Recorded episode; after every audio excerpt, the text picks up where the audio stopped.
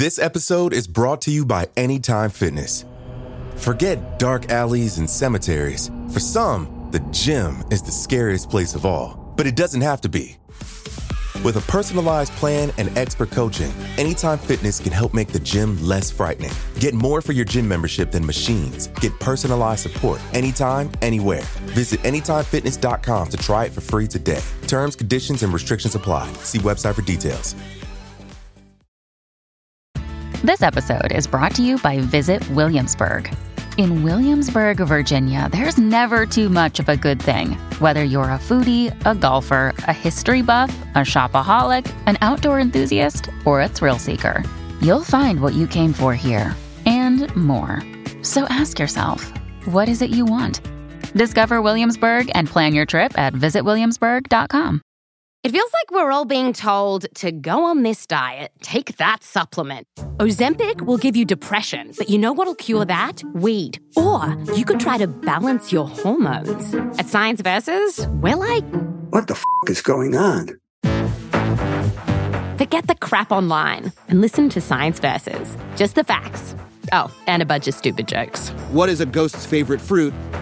Blueberries. That's Science VS. New season out on Spotify soon. Due to the graphic nature of this kingpin's crimes, listener discretion is advised. This episode includes discussions of murder and assault that some people may find offensive. We advise extreme caution for children under 13. Haji Bagcho hated helicopters. They flew overhead constantly, a never ending reminder of the American invaders. He couldn't even enjoy a cup of tea without it being interrupted by their buzzing. He wondered where the choppers were going this time. The U.S. military had been a daily nuisance in Afghanistan for a decade. But lately, the foreigners had started targeting Bagcho's heroin labs in the mountains. They were blowing them up one by one, destroying his equipment and terrorizing his workers. It was costing him a fortune. The noise of the chopper blades was deafening, and it only kept getting louder. That's when Bagcho realized the helicopters weren't passing by, they were coming for him.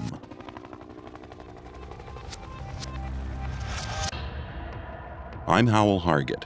And I'm Kate Leonard, and this is Kingpins Every week, we journey inside the ranks of organized crime rings, from street gangs to mafiosos, to understand how a kingpin or queenpin rises to the top of the underworld and why they fall.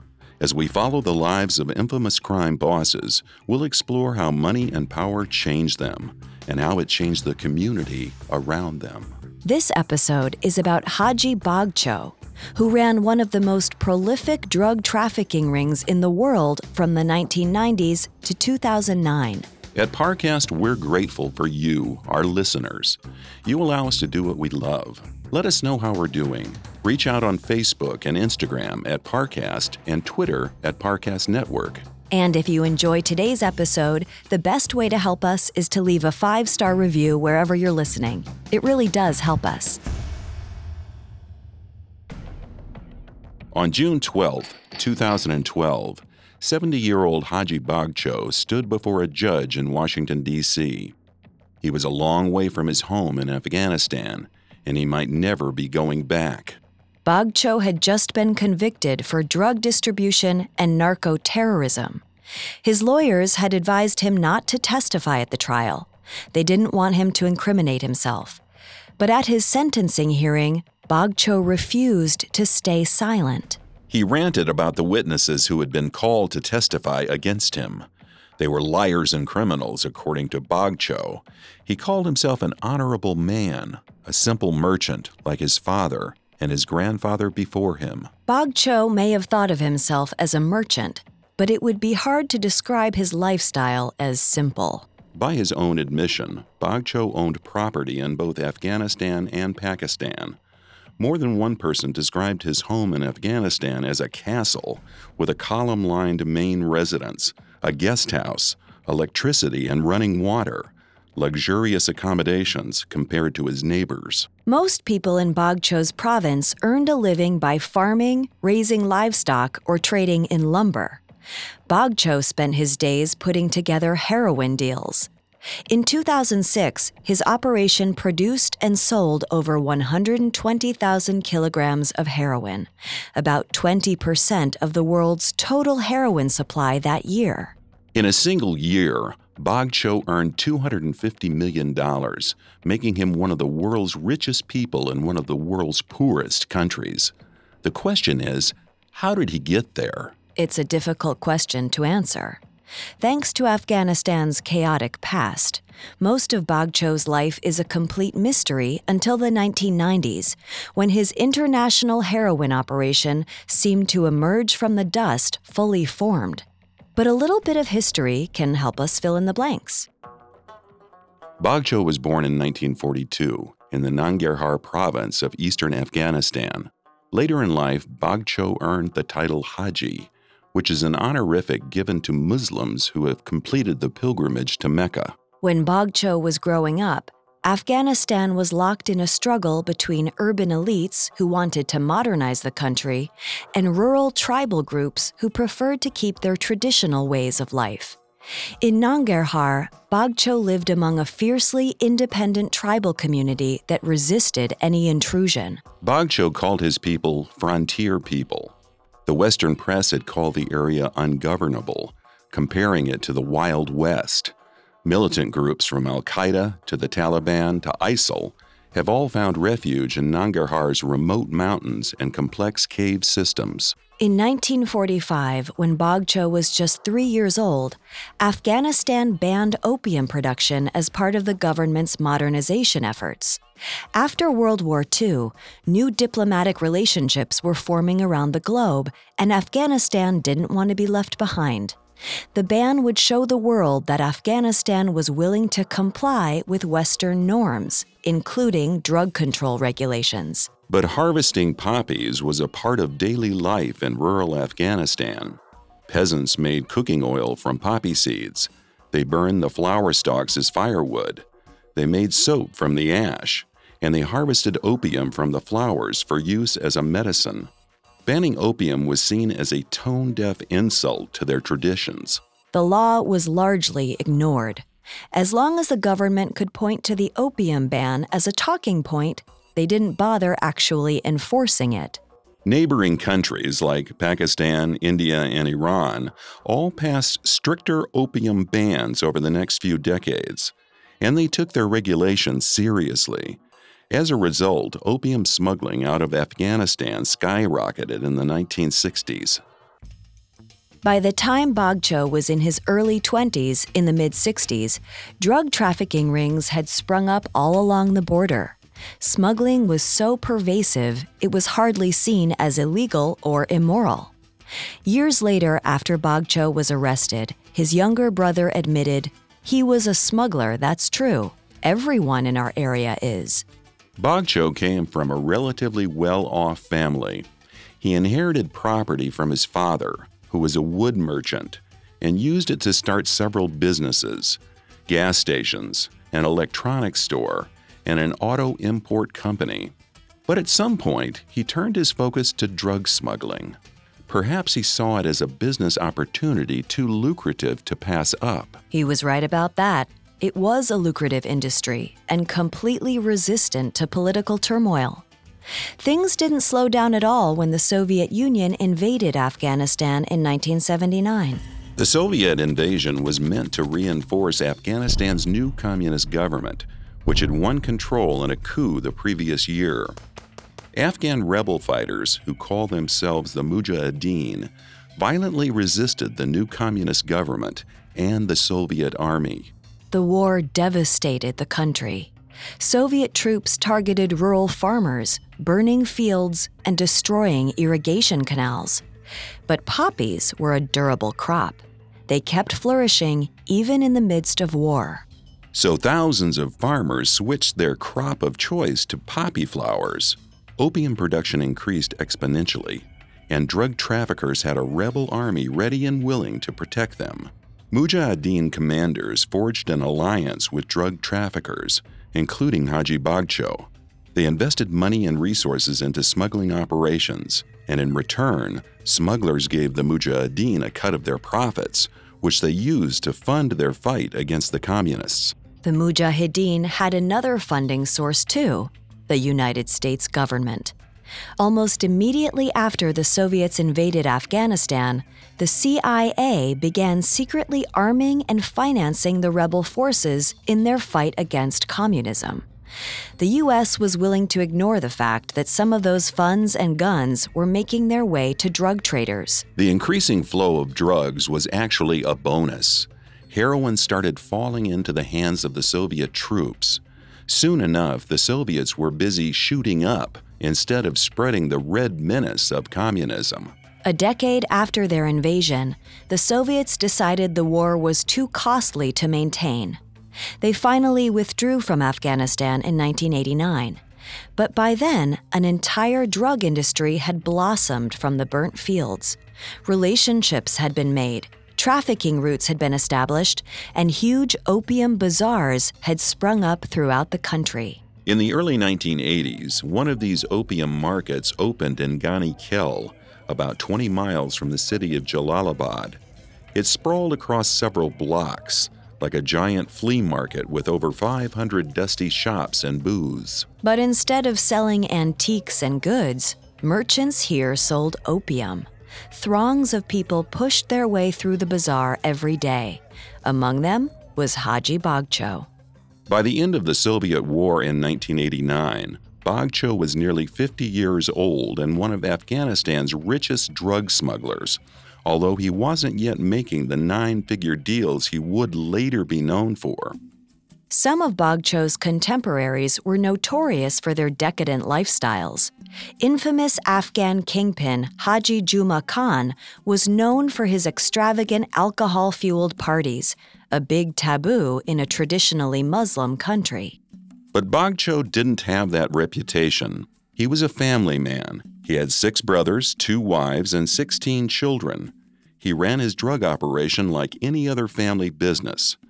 His brother Bando oversaw the drug labs, where chemists manufactured heroin from opium paste. Bagcho's son, Sucha Gul, handled the money and record keeping. Bagcho employed about 250 workers. Even if they weren't blood related, Bagcho wanted them all to feel like they were part of the family. He kept them close, both emotionally and physically. Most of his servants lived full time on his family's compound. Bagcho even built a house right next to his own for his top chemist, Farman Shah. Bagcho's favorite servant, Kari, later said, I was not his real son. But when it came to food, clothes, and other things, I was treated the same as his sons. Bagcho was a hands on manager. He visited bazaars personally to ensure the opium he purchased was top quality. He then sent the opium to his drug labs, which were nestled high in the mountains of Nangarhar, thousands of feet above ground level. Once the chemist extracted heroin from the opium, the drugs were brought to Bagcho's compound, where Bagcho directed his workers to wrap it in plastic stamped with Bagcho's signature seal. To his clients, that seal meant that they were getting the best. Most of the heroin was loaded into trucks and smuggled into Pakistan. Bagcho regularly met with Afghan police and Border Patrol officials. For a price, he could make sure that none of his couriers ever ran into any trouble as they moved caravans of heroin across Afghanistan's Route A1. For smaller orders, Bagcho had an even more careful strategy. The couriers wouldn't eat for days before their task. Their work required empty stomachs. The heroin was put into capsules, and when the time came, they swallowed them, washing them down with glasses of milk. In the early 1990s, Bagcho built a second home base in Hayatabad, Pakistan. He had dual citizenship, which wasn't uncommon. The line between the countries was seen as arbitrary among the tribal communities, who traded freely and spoke a common language. This second home gave Bagcho and his family a place to escape the new wave of violence and disorder that was already sweeping across Afghanistan. Coming up, we'll discuss how the Taliban's rise drastically changed Haji Bagcho's drug empire. This episode is brought to you by Anytime Fitness. Forget dark alleys and cemeteries. For some, the gym is the scariest place of all, but it doesn't have to be. With a personalized plan and expert coaching, Anytime Fitness can help make the gym less frightening. Get more for your gym membership than machines. Get personalized support anytime, anywhere. Visit AnytimeFitness.com to try it for free today. Terms, conditions, and restrictions apply. See website for details. Now, back to the story. After the Soviet exodus in 1989, a civil war erupted in Afghanistan as different Mujahideen factions battled for power. By the mid 1990s, Afghans were tired of the chaos. They were ready for a return to tradition and religion. The Taliban emerged in the spring of 1994 as a religious movement led by a former Mujahideen fighter turned Islamic scholar, Mullah Mohammed Omar. Over the next two years, his growing militia seized control of dozens of provinces from the Mujahideen warlords. Omar owed some of his success to a major drug trafficker named Haji Bashar Nourzai. Nourzai was impressed by Omar's religious zeal, so he convinced the Quetta Alliance, a syndicate of Southwest Asian drug lords, to financially back the Taliban. This was good news for Haji Bagcho, who, by some accounts, was also part of the Quetta alliance. At the very least, witnesses say he attended some of their meetings in the late 1990s and early 2000s. These meetings would have given him the opportunity to build relationships with Taliban commanders. As the Taliban rose to power, so would Haji Bagcho. On September 27, 1996, the Taliban captured the capital and installed Mullah Mohammed Omar as the supreme leader of Afghanistan. Once in control, the Taliban imposed strict Sharia law. They banned most entertainment, required women to wear burqas, and forbade men from shaving their beards. But they didn't prohibit opium. In fact, the Taliban even collected taxes on the drug. Throughout the late 90s, it was smooth sailing for drug traffickers like Bagcho. After almost two decades of war and chaos, they could finally sit back and admire the fruits of their labor. That changed in July of 2000. Four years into the Taliban's reign, Omar abruptly banned poppy production. He ordered his commanders to plow down every poppy field they could find. Farmers who resisted were jailed. Omar hoped this move would impress the United Nations, which refused to recognize the Taliban as a legitimate government. Omar's gambit failed to earn him any recognition from the UN, but it did impress the United States. American narcotics experts were amazed when they visited in the spring of 2001. In just one season, the ban had wiped out the globe's largest crop of poppies, and with it, three quarters of the world's opium supply. Secretary of State Colin Powell announced a $43 million grant in emergency aid to Afghanistan. Despite this aid, the opium ban was a disaster for hundreds of thousands of Afghan farmers. Many defaulted on loans and had to sell off land and livestock to pay their debts. But Haji Bagcho had survived the rise and fall of the Soviets and the Mujahideens. He was determined to outlive the Taliban, too. Bagcho had been stockpiling opium for years before the poppy ban took effect. Whether this was just good foresight or whether he had been tipped off by his friends in the Taliban that a ban was coming, he didn't suffer at all. In fact, he profited immensely. Once the opium supply was wiped out, prices soared. A single kilo of opium, which had sold for about 40 US dollars before the poppy ban took effect, was now worth about $400. Those who had hoarded drugs in advance were now reaping the rewards. With the billions of dollars Bagcho earned, he could now expand his operations beyond Central and Southwest Asia. He began making more overseas deals with clients in Japan, China, and Europe. Eventually, he was shipping drugs to 20 countries around the globe. During the Taliban's rule, Bagcho probably felt untouchable. His criminal operations were not just tolerated, but protected by the highest levels of government. But the Taliban's policy of protecting criminals would soon be their undoing. During this same period, the Taliban was harboring terrorists like Osama bin Laden. After the World Trade Center attacks on September 11, 2001, the U.S. began military strikes in Afghanistan, and two months later, the Taliban regime was toppled. The fall of the Taliban wasn't necessarily bad news to Bagcho. His stockpile of opium wouldn't last forever. With the Taliban gone, it meant that the ban on growing poppies was over. The new president, Hamid Karzai, leader of the American backed Afghan Interim Authority, was inaugurated in December of 2001. As Bagcho had hoped, the new administration decided not to continue the Taliban's opium ban. The U.S. military didn't want to interfere with the drug trade either. As far as they were concerned, their job was to stop terrorism, not cripple poor farmers. But the local law enforcement did make some token efforts to subdue the drug trade. In April of 2002, the Gani Khel Bazaar was raided by officials. Armed men burst through the bazaar gates, kicking in stall doors and searching booths. The crowd fled as the officers tore down the block, arresting at least 70 merchants. As the dust settled, they realized they'd made a valuable catch Haji Bagcho. Bagcho was taken into custody and interrogated by a Nangarhar border commander named Zahir.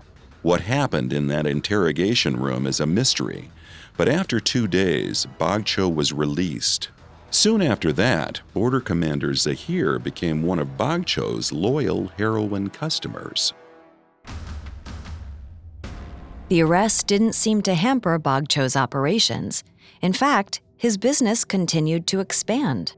In the winter of 2005, Bagcho invited a pair of well connected smugglers to his home. Over tea and refreshments, the men discussed a deal to import 250 kilos of spin mall, the local term for heroin, into New York City. Bagcho was known for producing some of the best heroin in the area, and the men all agreed when you're sending spin mall to a place like America, it must be top quality. Bagcho knew the deal was going to earn him millions of dollars.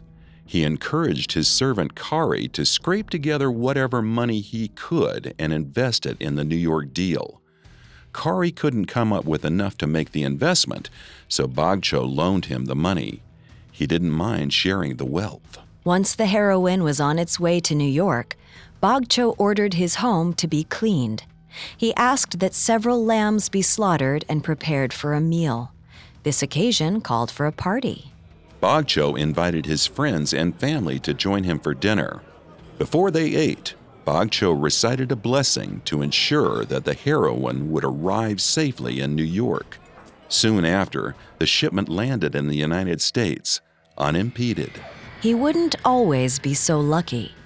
By the mid 2000s, the United States was rethinking its laissez faire attitude towards drug trafficking in Afghanistan. As Afghan traffickers expanded their operations, more drugs than ever were making their way into the U.S. The DEA deployed a special team to Afghanistan to work with the U.S. military and the Afghan police forces. The team began investigating the country's top drug traffickers. One of their first targets was Haji Bagcho. The DEA discovered that Bagcho had maintained close ties to the Taliban, who were still fighting against the new government that had ousted them in 2001. Bagcho made payments to top Taliban commanders, and in exchange, he received weapons and security from the Taliban fighters. Bagcho later claimed that he wasn't trying to help the Taliban, which might have been true. If they returned to power, they might ban poppy production again. More than that, Bagcho said that if he hadn't paid the Taliban, they might have killed him. Taliban insurgents certainly weren't above brutally punishing, torturing, and beheading anyone who crossed them. But Bagcho's relationship with the Taliban dates back to the 90s. There's no reason to believe he stopped communicating with Taliban commanders at any point after the U.S. invasion. Bagcho was willing to work with the Taliban insurgents as long as they protected his heroin labs and shipping trucks. Some witnesses have also said that Bagcho's payments to the Taliban were ideologically motivated. According to one of his former employees, Bagcho believed in the Taliban's fanatic vision of jihad against the infidels. By poisoning Americans with heroin, Bagcho felt he was doing his part to weaken the West. Bagcho denied this claim. But even if Bagcho wasn't an ideological extremist, he must have recognized that the DEA posed a threat to his business. Naturally, he wanted the Americans out of his country. To that end, he had a goal in common with the Taliban. As Bagcho's ties to the Taliban grew tighter, the DEA became more intent on taking him down. By 2006, they found an ally that might help their case a young man named Fareed. Fareed hated the Taliban. Their suicide bombings were getting innocent people killed, and Farid knew that the insurgents couldn't operate without the aid of the drug traffickers.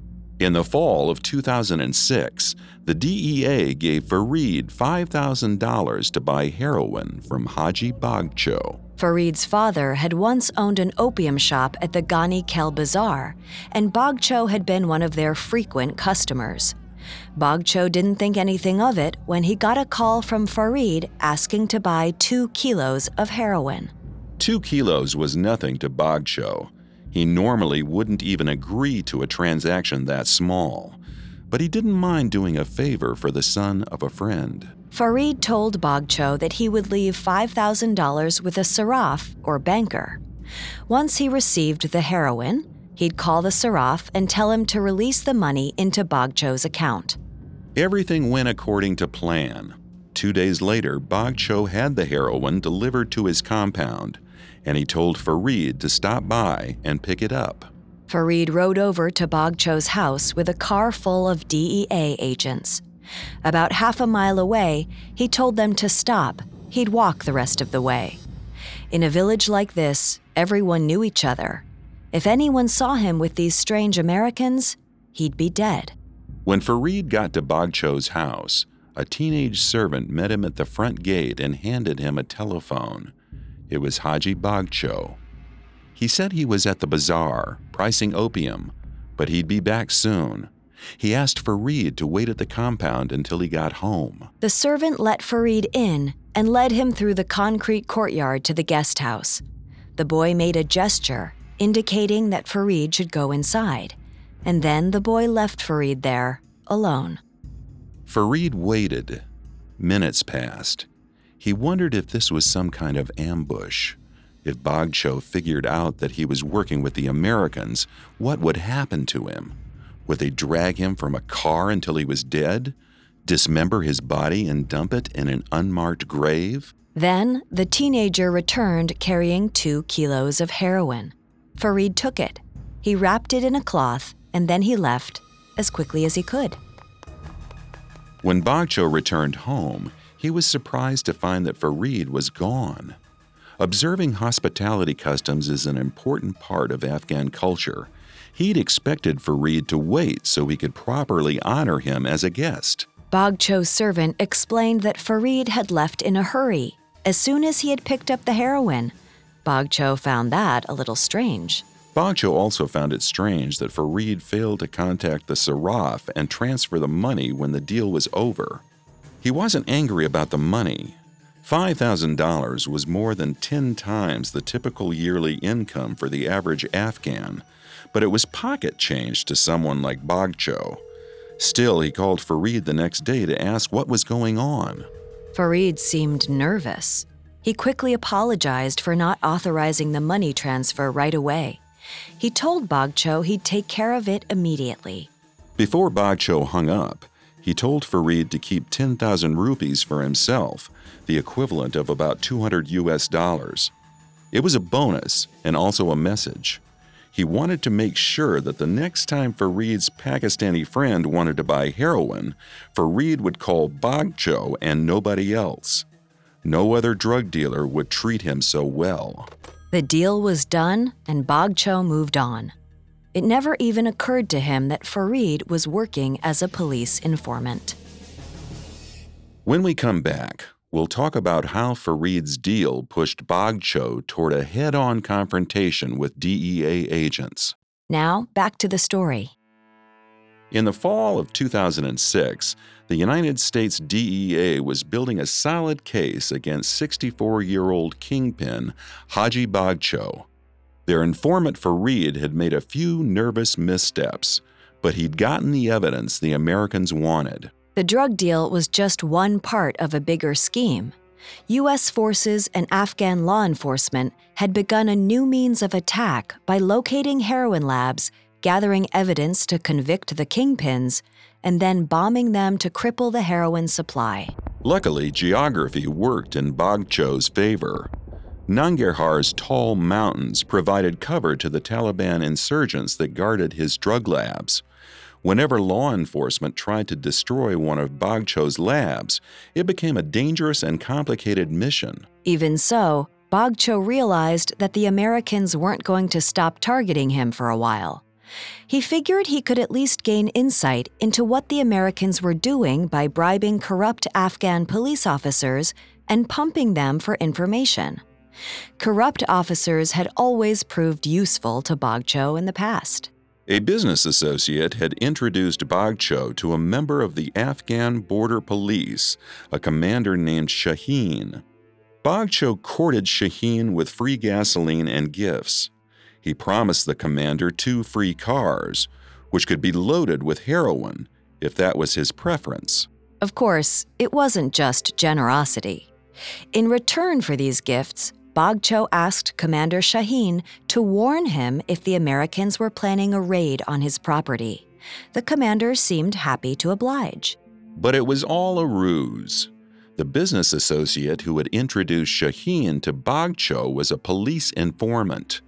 Commander Shaheen was reporting everything he learned about Bagcho to the DEA, and he certainly had no intention of warning him about any planned raids. Thanks to Shaheen and Bagcho's heroin deal with Fareed, by the fall of 2006, the DEA had enough evidence for a search warrant. Afghan police and U.S. agents descended on Bagcho's compound. It was early in the morning. Bagcho had no idea the agents were coming. He was resting on his cot when he heard the helicopters. He wasn't concerned at first. He lived in a war zone. Helicopters were always flying overhead. But soon, the choppers landed. DEA agents and Afghan police poured out. Bagcho's compound was like a fortress. A mud brick wall, 10 foot high, surrounded the premises. But the strike team quickly broke through the front gate and swarmed into the courtyard. Bagcho could hear the men from his room, but they weren't inside the house yet. His servant Kari ran into the room. Bagcho thrust his satellite phone into Kari's hands and told him to hide it. Then he fled outside through a back door. Open fields surrounded Bagcho's house, providing little cover as he ran. He prayed he'd gotten a good enough head start. Meanwhile, dozens of DEA agents swarmed into the residence. Bagcho's two wives and several of his children and grandchildren lived in the compound, and as DEA footsteps pounded through the halls, panicked women and children ran in every direction. The agents captured everyone they could find. They brought Bagcho's servants and family members to the front courtyard and zip tied their wrists. Then they began their search. At one point, the agents saw an old man running away from the compound, but chasing him into the mountains and possibly running into an ambush of Taliban insurgents was not part of the plan. They were only there to execute a search warrant. Once he had gotten far enough away, Bagcho crouched among the rocks. He waited there for hours while the agents searched his home. the DEA agents found Bagcho's satellite phone in Kari's pocket. But Kari had removed the phone's battery and SIM card. He told the agents the phone didn't work. The agents accepted that explanation and let him keep the phone. The DEA agents completed their search, bagged the evidence, and loaded it onto their helicopters. They released everyone that they had detained and flew away from the scene. After the raid, Bagcho decided to take his family to his second home in Pakistan. He hid out there for a few years, running his drug enterprise from Hayatabad. Perhaps he thought he could wait out the American war in Afghanistan. He probably assumed that the war would have to end eventually, as every past conflict had. But the raid had rattled everyone in Bagcho's compound. His servant Kari was especially nervous. Now that the DEA seemed to be closing in, Kari worried that he might be arrested. Bagcho was the most powerful man he knew, but he wasn't as powerful as the U.S. government. Over the years, Bagcho had come to see Kari as a member of the family. But Bagcho was about to discover the limits of family loyalty. Not long after the raid, Kari turned himself in to the U.S. DEA agents. He also agreed to help lure Bagcho out of Pakistan and bring him into custody. Kari called Bagcho regularly while he was in Pakistan, keeping him up to date on his Afghan operations and clients. During one of these calls, he told Bagcho that a potential new client from Japan was interested in making a deal. The Americans thought they could entice Bagcho to travel to Japan, where it would be safer for them to make an arrest. But Bagcho's trust started to fade as the Japanese deal progressed. Kari seemed a little too enthusiastic about it. He called Bagcho so many times to discuss the Japanese buyer that Bagcho lost his temper. He complained, You guys are like kids. You keep calling. Kari tried to salvage the deal, but Bagcho knew something was wrong. In their last phone call, Bagcho told his servant that he knew he was working as an informant. He said, You're a pimp. Good for nothing, man. Why did you do such a thing? You were like my son. Kari tried to deny it. He said he wanted to restore his honor and meet with Bagcho face to face to convince him that he was still loyal. Bagcho replied, I'm going to eat you up. Listen, I'm going to eat you alive. I'm telling you so, and the rest is up to you. After that, Kari fled his village. He moved to Kabul, lived in hotels, and tried to stay anonymous in a city with a population of over 3 million people. He knew he would never feel safe until Bagcho was caught. Unfortunately, once Kari's cover was blown, the plan to capture Bagcho in Japan fell apart. But the U.S. agents got lucky in May of 2009. 67 year old Haji Bagcho was arrested by Pakistani police for carrying false identification documents. Bagcho tried to bribe his way out of trouble, but it didn't work this time. The Pakistani government agreed to expel Bagcho to Afghanistan. Afghan authorities and U.S. agents arranged to pick up Bagcho in Torkham, a crossing point between Pakistan and Afghanistan. The Torkham Path is a single road winding into the mountains, rife with Taliban outposts and roadside bombs. It is one of the most dangerous roads in the world. DEA agents didn't know what they might be walking into. They waited at the border until they spotted Pakistani authorities coming forward, leading a handcuffed man with a sheet over his head. The Afghan police moved toward the gate and grabbed the hooded man. It wasn't until they loaded him into their car that they were able to take off the hood and confirm his identity. It was Haji Bagcho. Bagcho seemed incredulous to find himself in custody. He told the officers, There is no criminal object in my hand. Bagcho thought that as long as they didn't find any heroin on him, he was safe. But in their searches of Bagcho's properties, they had collected ledgers, business documents, and drug paraphernalia. They had multiple witnesses Commander Shaheen, Farid, Kari, and other informants who all agreed to testify against him. The Afghan government extradited Bagcho to Washington, D.C. on June 24, 2009. Bagcho was indicted by a grand jury six months later and eventually sentenced to life in prison. With that sentence, the U.S. justice system had taken down the world's most successful heroin trafficker. Despite the successful prosecution of Haji Bagcho, very few Afghan kingpins have shared Bagcho's fate. Disagreements within the U.S. government over the best way to bring stability to the region have slowed the DEA's efforts to target drug lords in Afghanistan. Meanwhile, the Afghan drug trade continues to fund the Taliban. Recent reports indicate that the Taliban is still gaining strength and capturing more territory. For the foreseeable future, America's longest war wages on. Bringing peace to Afghanistan often seems like an insurmountable task. But with each kingpin that falls, the reign of corruption becomes a little weaker.